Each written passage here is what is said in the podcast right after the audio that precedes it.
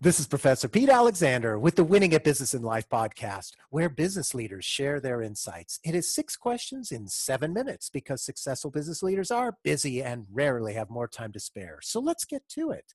Question number one In a few sentences, please tell me who you are and what you do. So, my name is Vivek, Vivek Khanna, and I am president at Neeyamo. Uh, Neeyamo is an international HR services and solutions company and I run global sales for the company. Vivek, it's great to have you on the show. Question number two. Thank you. What is the best thing about working in your industry?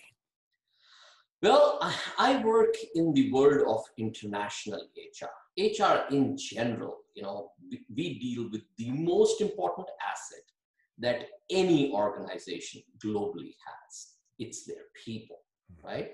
And what we do is help the companies make their operational HR far more efficient and provide a higher level of satisfaction to their employees. So their most important assets. And that leads to interesting situations and the best of uh, gifts, right? Because we make people's life happy. So that I'm in the business of making people's life happy. And that's what I said. I love it. The business of happiness. Correct. exactly. Question number three. I have a fictitious book with all the answers for business. What mm-hmm. chapter would you think most companies should read? Everything about their clients. That's the reason we all are in business or are doing any work whatsoever, right? Most often, um, most business leaders will talk about profits or revenue in my mind, those are results. The most important part is a client. If you look after clients, revenue will automatically come and you will automatically make money and make profits and growth. Um, so, in my mind, how do you acquire and retain clients? That's the chapter that I would ask everybody to read. Mm-hmm. That's very insightful, and I don't think anybody would disagree with that. Question number four Other than the generic work harder, have a great attitude, and care for customers, what advice or insight would you give to other business leaders? Invest in people. Mm-hmm. I think if there is anything that I have learned in the last, whatever, three and a half decades of my experience, is you need to invest in people um, we don't in, spend enough time, we don't spend enough insight, we don't spend ever enough with the people that we work with, whether they report to you or not. You know, we, we will do things for, you know, we will do things for our children, right? Because they are ours. You will do the same for your subordinates who are your immediate reportees, but you will not do that in general for everybody else. I make it a point myself, and I am always evangelizing this concept. Invest in the people, whether they report to you or not. And that is very, very important. And I would think that if you invest in your people, then those people are going to be more productive and also more loyal to the organization. Am I right? Correct. Um, I think loyalty is something that a lot of people, that's you're doing it because you want something in return. Mm. and then it doesn't become genuine mm. right? You have to invest in your people genuinely without any thought of a return of loyalty. Mm-hmm. it will come automatically. It's a human trait. But what you will get in in in return are more happy more satisfied and more productive people. As i said i'm in the business of selling happiness very insightful. Thank you for that. Question number five What other business leader like yourself would you like to acknowledge and invite to be on my podcast? Well, I would definitely recommend a gentleman that I know. Um, he is currently the CHRO of a company called Central Square Software. The name, gentleman's name is Todd Shaw.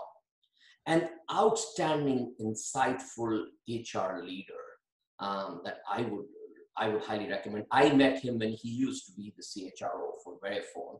Mm. And he became a client of mine, but we've now become more friends than anything else.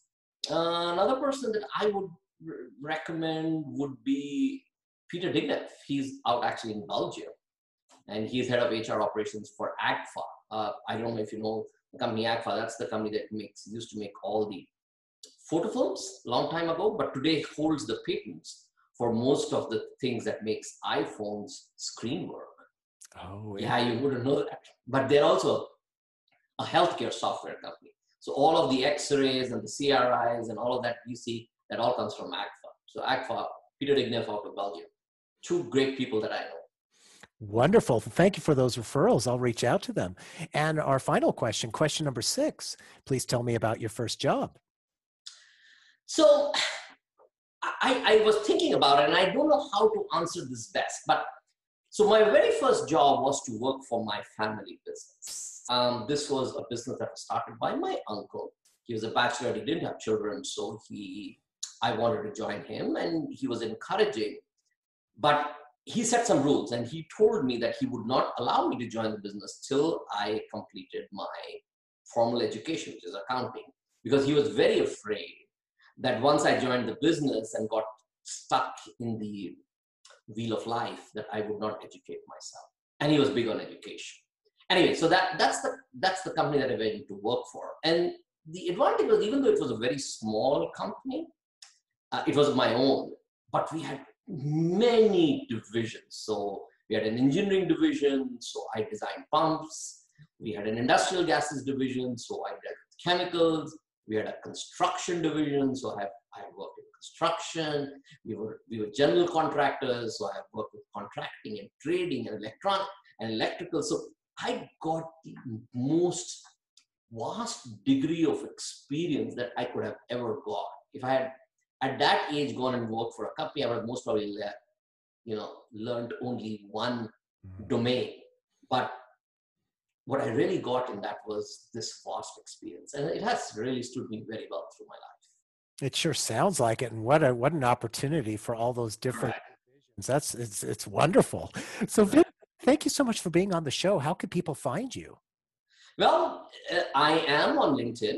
Um, a lot of people search me on LinkedIn. I am also an advisory cloud. If uh, anybody is looking for advisors, or advisory clouds, that's the other place. But LinkedIn, I guess, is the easiest way to reach me. Perfect. This is Professor Pete Alexander with the Winning at Business and Life podcast. For more insights and ideas, please go to LinkedIn, YouTube, Facebook, or iTunes and search for the Winning at Business and Life podcast. Thanks for listening.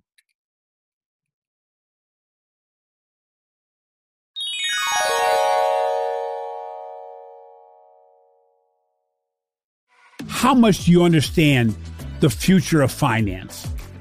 I'm Jim Marous, a top 10 banking influencer and host of the podcast Banking Transformed, where we dive deeply into the rapidly evolving world of banking and financial technology. Join me as I interview industry experts, thought leaders, and innovators as they unravel the latest banking trends, disruptions, and game changing technologies reshaping the world of finance.